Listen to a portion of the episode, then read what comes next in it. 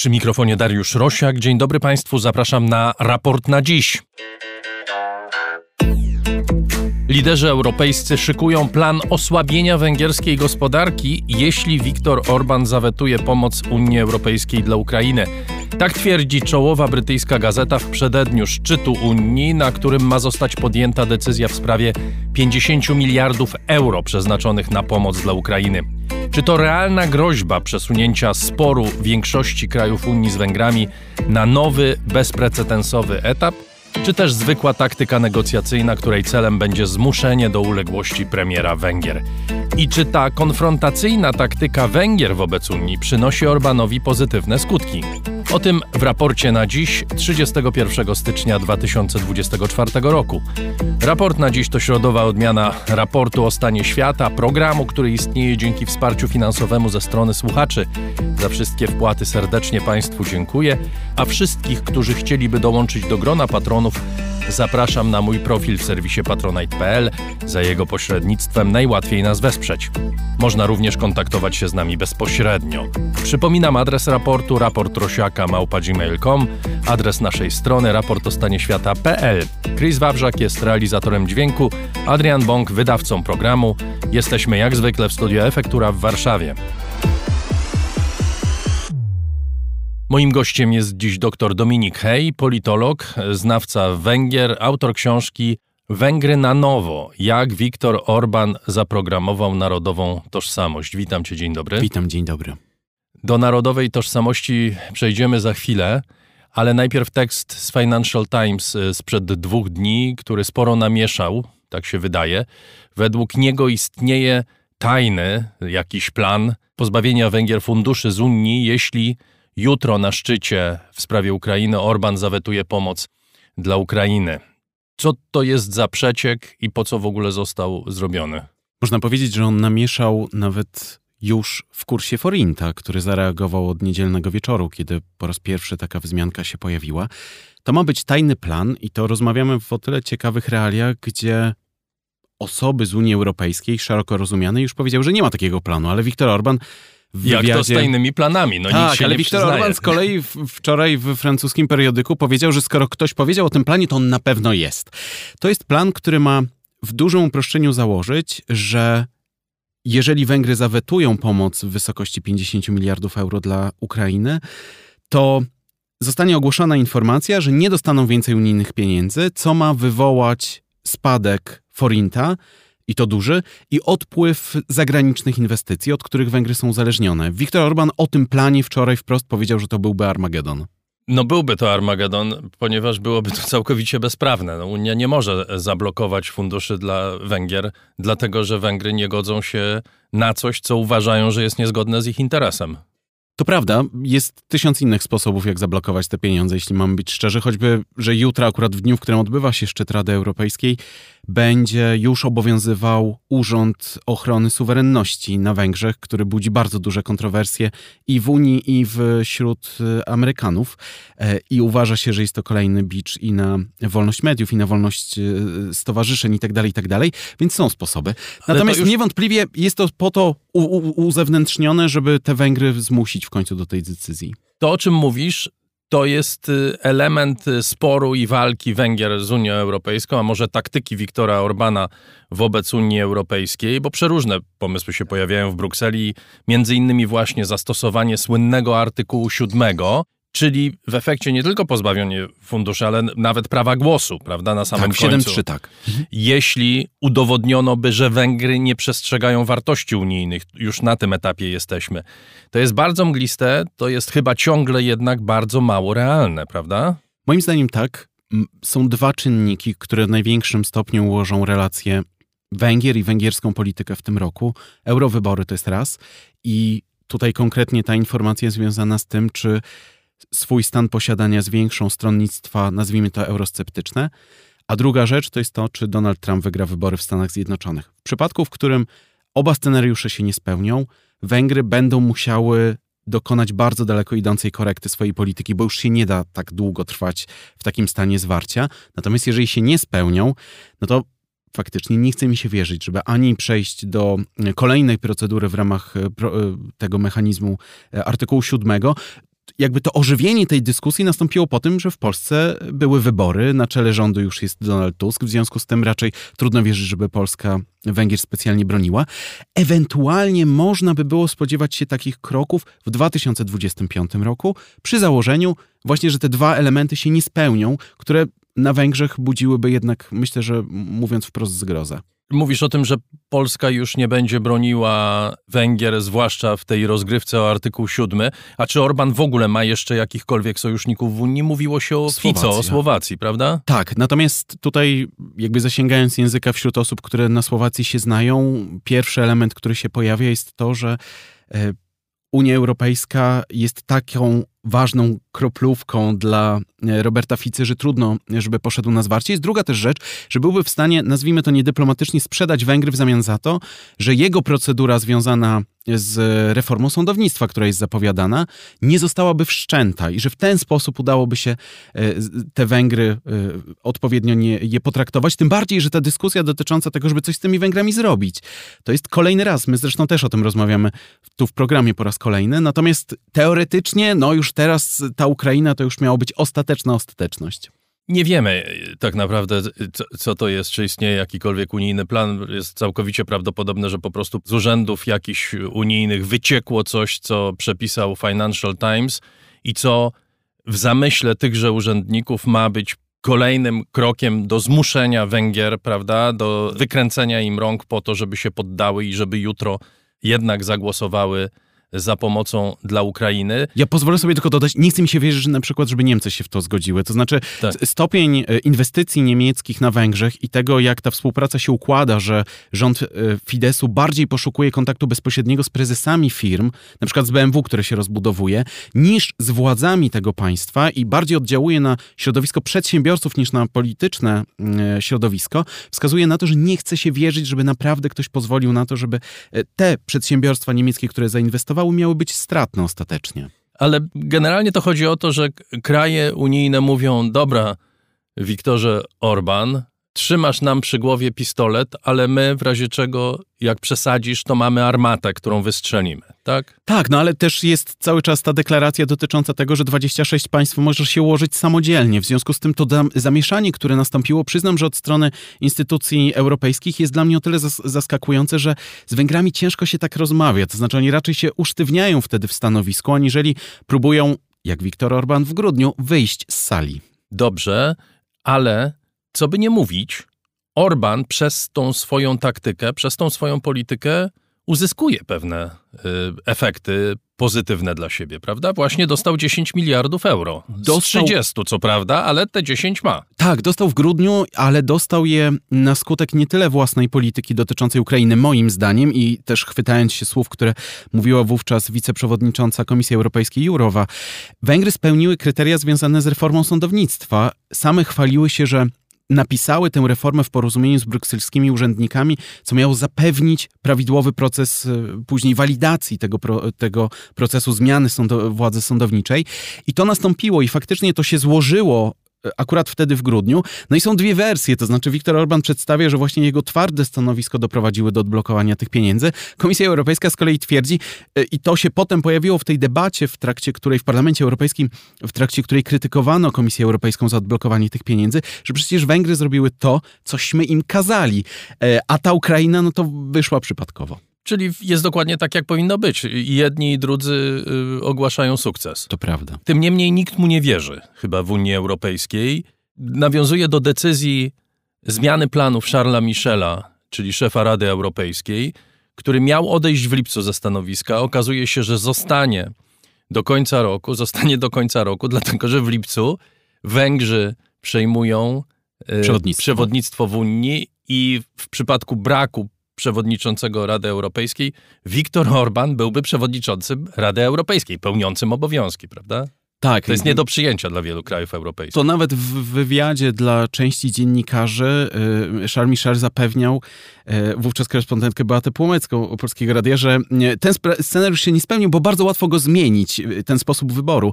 I faktem jest, że oczywiście można z uśmiechem przyjąć, bo na Węgrzech snuto wizję, że Węgry będą rządziły Unią Europejską i tak dalej. No to się nie spełni, ale cały czas pojawiają się gdzieś głosy związane z tym, żeby może im to przewodnictwo jednak zabrać. Mm, przypomnę tylko, że Parlament Europejski już raz taką rezolucję podjął, nic z niej nie wynika. I te Węgry 1 lipca bieżącego roku przewodnictwo przejmą, żeby było jeszcze ciekawiej, potem oddadzą je Polsce. No tak, ale to już nie będzie Polska. No nie wiemy, co, nie, nie wiemy chociaż, co będzie za pół roku. To prawda, chociaż co żartobliwe, e, Tusk z mm, Orbanem spotkają się tak jak w 2011 roku przy przekazywaniu. No już pewnie nie będą grali w piłkę, ale kto wie. Szerzej o stosunkach Węgier z Ukrainą. Niedawno spotkanie szefów dyplomacji y, obu krajów grudniowa zmiana prawa językowego w Ukrainie, co bezpośrednio sprzyja mniejszości węgierskiej na Zakarpaciu. Czy to nie jest tak, że te stosunki znowu, mimo że ta burza na zewnątrz szaleje, to gdzieś tam troszkę głębiej jakby poszperać, to okazuje się, że te kraje zaczynają się dogadywać ze sobą? Gdzieś się dogadują, dlatego że wreszcie strona węgierska przedstawiła konkretne założenia związane z tym, czego oczekuje od Ukrainy. To, co jest ciekawe przy okazji tej wizyty do której się odniosłeś, tych dwóch delegacji, jest to, że pojawił się tam przedstawiciel prezydenta Spotkanie na, na, Ukrainie, prawda? Tak, i to w dodatku w Uszchorodzie, który jest byłym węgierskim miastem, co jest dużym gestem y, jednak y, strony ukraińskiej do tego, że tam jednak doszło do, do tego spotkania, nie w innym mieście. Pomijam oczywiście, że to jest główne miasto i tak dalej, ale jednak uważam to za gest. Y, jest to, że ponieważ pojawił się tam Jermak, który jest taką szarą eminencją, to, że Ukraina będzie rozmawiała z Węgrami z pozycji czegoś, co naprawdę chce zrealizować. Nie tylko deklaracji, które miały przypadać na MSZ, tylko faktycznych działań. To, że podjęto decyzję, że powstaną dwie komisje, które w ciągu 10 dni przedstawią plan, jak wyjść z tego kryzysu, to już jest duży, duży plus. Natomiast y, co zrobią Węgry, bo to jest jeszcze istotne. Z jednej strony zapewniają sobie to, że te prawa mniejszości węgierskiej w obwodzie zakarpackim, które są no, naj, najliczniejszą mniejszością tam, e, chcą, żeby zostały przywrócone jak były przed 2015 rokiem. Natomiast z drugiej strony pytanie, czy dla Ukrainy Węgry są teraz partnerem, któremu warto zaufać. Dlaczego? Dlatego, że pamiętajmy, że Węgry cały czas blokują wypłatę środków z mechanizmu tego wsparcia e, na wydatki wojskowe. Tam kością niezgody był Bank OTP, który został wpisany, węgierski państwowy, który został wpisany na listy hańby tak zwanej wspierających podmiotów wojnę. I Węgrzy powiedzieli, że jeżeli Ukraińcy go wykreślą z tej listy, to oni to odblokują. Ukraińcy go wykreślili, a oni tego nie odblokowali. Chciałbym, żebyś powiedział jeszcze, o co tak naprawdę toczy się spór, jeśli chodzi o mniejszość zakarpacką kto to jest, jak duża jest to wspólnota, jaki ona ma stosunek do tego sporu, bo to też chyba nie jest takie oczywiste nawet jeżeli czują się Węgrami, to chyba nie do końca chcą, żeby Orban na przykład blokował aspiracje europejskie. To zależy, gdzie ucho przyłożyć, dlatego że są tam dwa związki. Głównym jest KMKS, y, Związek Węgrów, Kulturalny Związek Węgrów Zakarpackich, który jest bardzo profidesowy i tak naprawdę Fidesz oddziałuje w państwach sąsiadujących, gdzie żyje duża diaspora właśnie przez tego typu ugrupowania. Natomiast jest też Związek Demokratycznych Węgrów stamtąd, który jest bardzo pro-ukraiński proukraiński i proukraińsko-europejski. I to, co jest ciekawe, to jest to, że mówimy o liczbie osób, która według spisu z 2001 roku miała liczyć około 150 tysięcy osób.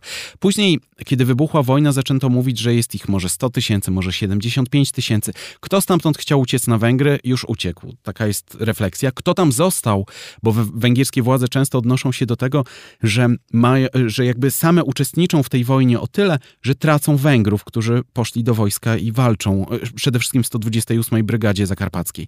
Natomiast Natomiast mm, no, to są ci, których uznaje się, że jednak mają tak silny gen ukraiński, że pozostali na miejscu, żeby walczyć i że oni są takimi patriotami dwóch narodów.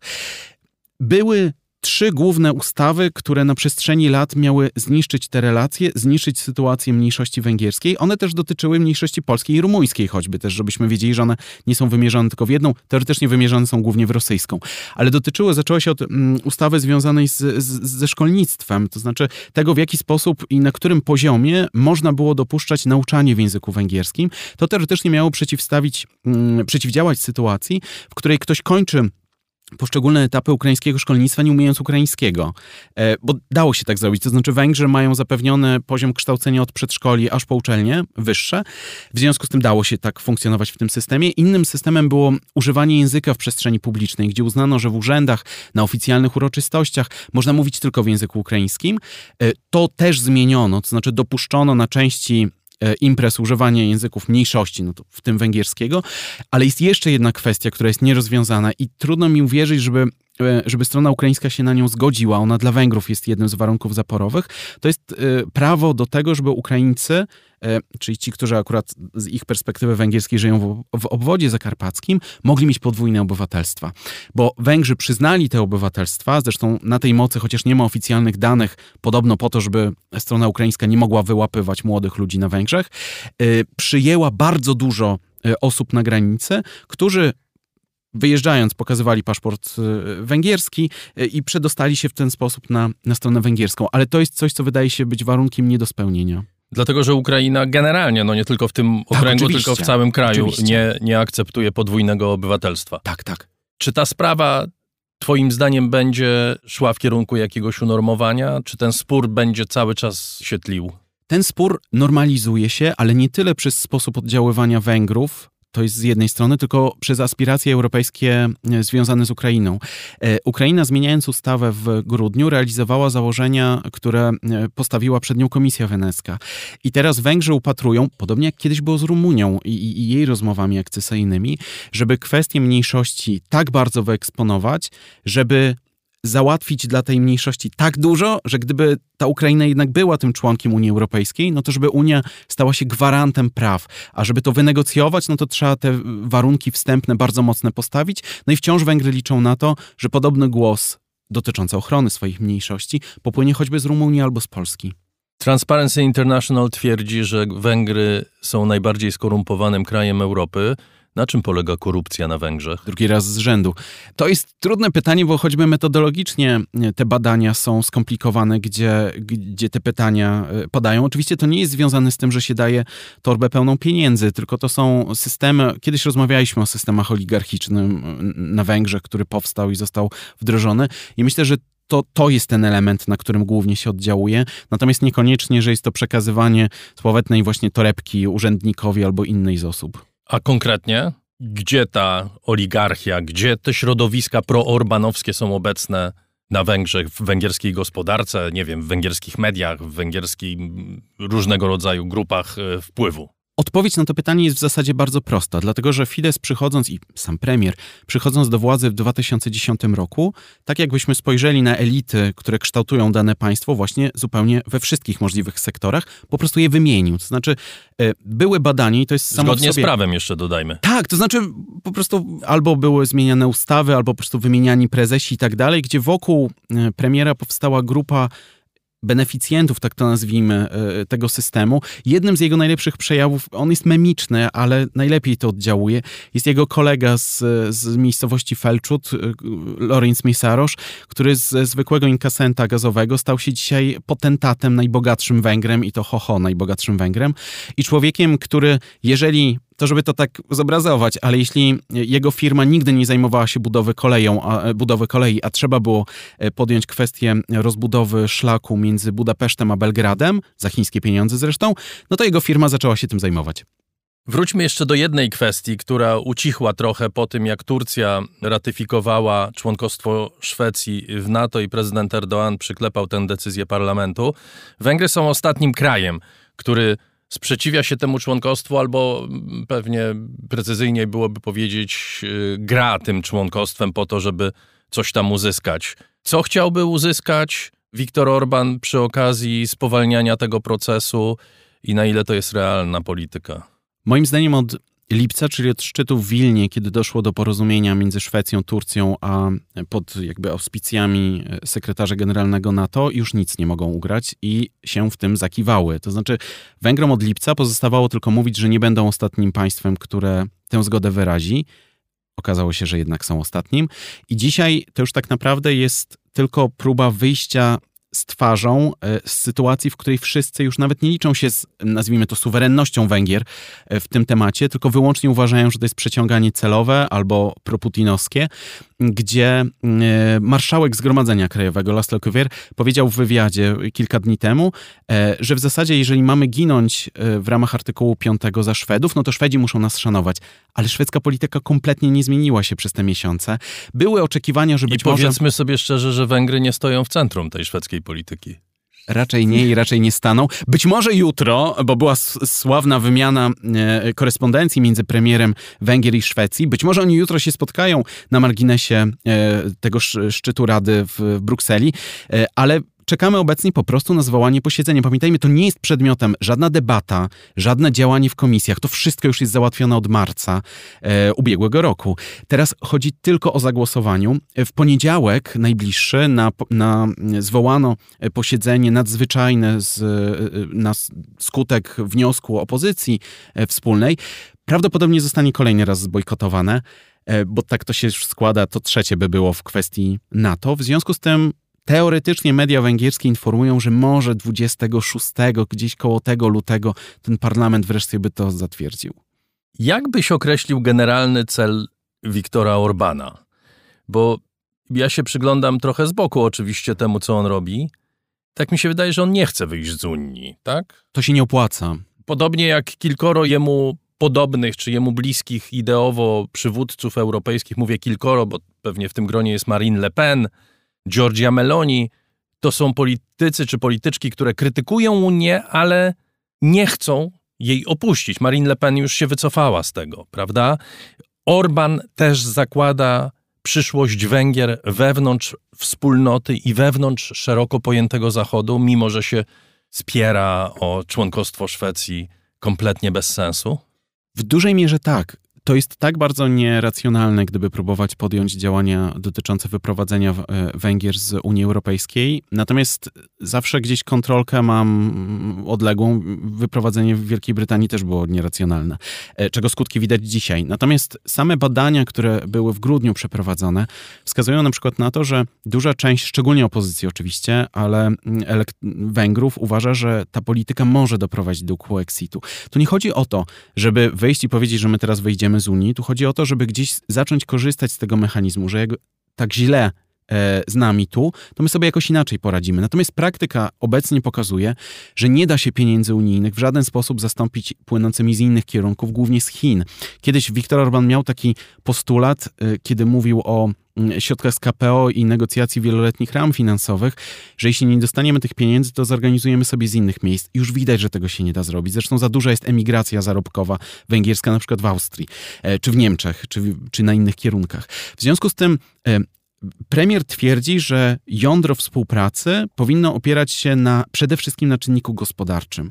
On, jak zaczęliśmy tę rozmowę i wspomniałeś o wartościach, on o wartościach na przestrzeni ostatnich 25 e, lat mówił tylko przy okazji członkostwa Węgier w NATO, do których je wprowadzał.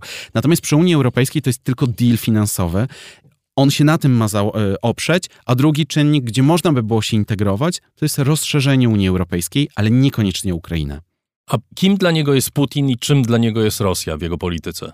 Czynnikiem decydującym o jego suwerenności, w którym może przyjść i powiedzieć, że deal z Rosją nam się opłaca, chociaż jakby praktyka będzie inna, i nie możecie nam tego zakazać w żaden sposób służy do gry z Unią Europejską i do Zachodu. W dużej mierze tak. Do momentu, w którym ten gaz e, z Rosji faktycznie był o wiele tańszy, albo ropa, no to można było powiedzieć, że to się opłaca. Dzisiaj faktycznie te statystyki pokazują wciąż Eurostatu, że Węgrzy płacą za ten gaz najmniej, ale kiedy spojrzymy jednocześnie na giełdę w Holandii, tego ile kosztuje gaz, nazwijmy to zachodni, tak z, z, innych kierunków niż rosyjski, to okazuje się, że Węgrzy wielokrotnie płacą za ten gaz więcej niż inne państwa.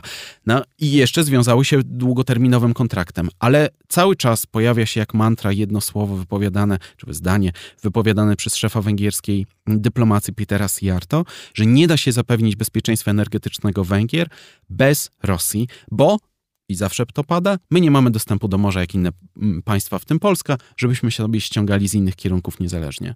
Dziękuję bardzo. Doktor Dominik Hej, politolog, znawca Węgier, był gościem raportu na dziś. Dziękuję. Dziękuję.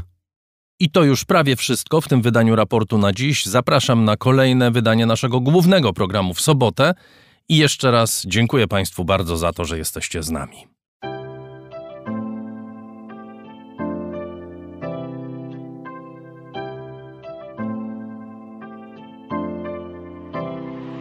Raport o stanie świata od marca 2020 roku rozwija się dzięki Państwa zaangażowaniu i szczodrości. To dzięki Wam możemy opowiadać o świecie przy pomocy dźwięków. Dzięki Wam ten program jest przygotowywany w profesjonalny sposób z zachowaniem najwyższej jakości, bo na nią właśnie zasługują słuchacze raportu o stanie świata. Z serca dziękuję wszystkim Państwu za wpłaty. Wasza hojność jest dla mnie ogromnym zobowiązaniem. Zbiórka na patronite.pl ciągle trwa, zachęcam do udziału. Najhojniejsi patroni raportu o stanie świata to firma Ampio Smart Home, hotel Bania Termal Iski w Białce Tatrzańskiej, oferujący pakiety pobytowe z termami w cenie. Centrochem, wiodący dostawca surowców chemicznych dla Twojego biznesu. Firma doradcza Crido. Galmet, polskie pompy ciepła. Sklep internetowy goldsaver.pl, w którym sztabkę fizycznego złota kupisz po kawałku i bez wydawania jednorazowo dużych kwot. Infinix, producent innowacyjnych smartfonów. Radosław Jotko.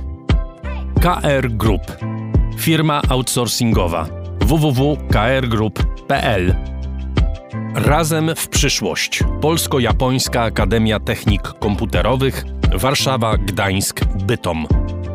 Many Mornings. Pierwsze skarpetki nie do pary, które kolorują poranki. Produkowane z radością w Polsce. manymornings.com Michał Małkiewicz. MBM Legal. Reprezentujemy w sprawach kredytowych z bankami. Dom wydawniczy Muza, bo świat nie jest nam obojętny. Northmaster, marka łodzi motorowych z Polski. www.northmaster.pl Pure Play, transparentna agencja mediowa digital i doradca w budowaniu kompetencji in-house. Firma Software Mill, od zawsze zdalni, programują dla całego świata. Michał Sierakowski, nieznany sprawca tradingowego konkursu akademickiego Ustawka Technologiczna www.thebrawl.eu Uber. Myślimy globalnie, działamy lokalnie. A także artrage.pl Kameralna księgarnia z e-bookami. Liceum Błeńskiej Gdańsk-Kowale. Przemyślana edukacja w dobrym miejscu. Piotr Bochnia. Michał Bojko. CIO Net and Digital Excellence. Łączymy ludzi i idee. Grupa brokerska CRB. Ubezpieczenie należności dla Twojej firmy. Bezpłatne porównanie ofert www.grupacrb.pl Crystal Mountain. Luksusowy hotel w Beskidach z niezapomnianym widokiem i aquaparkiem. FDS. Nowoczesne podzespoły do reklamy świetlnej oraz luster podświetlanych. Flexi Project kompleksowy i intuicyjny system do zarządzania projektami i portfelami projektów. JMP. Z miłości do sportu, z najlepszych tkanin w sercu Podhala szyjemy dla Was porządną odzież. Palarnia kawy La Cafo z Augustowa. LSB Data. Dedykowane aplikacje internetowe dla biznesu. Masz pomysł? Zrealizujemy go. lsbdata.com Wydawnictwo Uniwersytetu Łódzkiego. Wydawca książek serii Krótkie Wprowadzenie. Wszystko, co trzeba wiedzieć. Nowozelandzkie miody Manuka, MGO Manuka Health. miodymanuka.pl Aplikacja Moja Gazetka. Polska proekologiczna aplikacja zakupowa z gazetkami promocyjnymi i nie tylko. Moja Gazetka. Kupuj mądrze. Firma ODO24. Optymalny kosztowo outsourcing ochrony danych osobowych ODO24.pl. Firma Prosper z Sosnowca, hurtownia elektroenergetyczna i właściciel marki Czystuś. Tixto.pl, niezależny serwis biletowy. Sprzedamy bilety na Twoje wydarzenia kulturalne i sportowe. Drukarnia cyfrowa totem.com.pl. Wspieramy wydawców i self-publisherów. Drukujemy najpiękniejsze książki. Fundacja Wasowskich, opiekująca się spuścizną Jerzego Wasowskiego i wydawca książek Grzegorza Wasowskiego. Szczegóły na wasowscy.com. Michał Wierzbowski.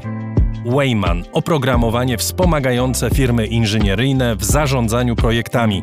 stworzone przez polskich inżynierów dla sektora projektowego www.Wayman Software. Zen Market, pośrednik w zakupach ze sklepów i aukcji w Japonii. Zen Market JP.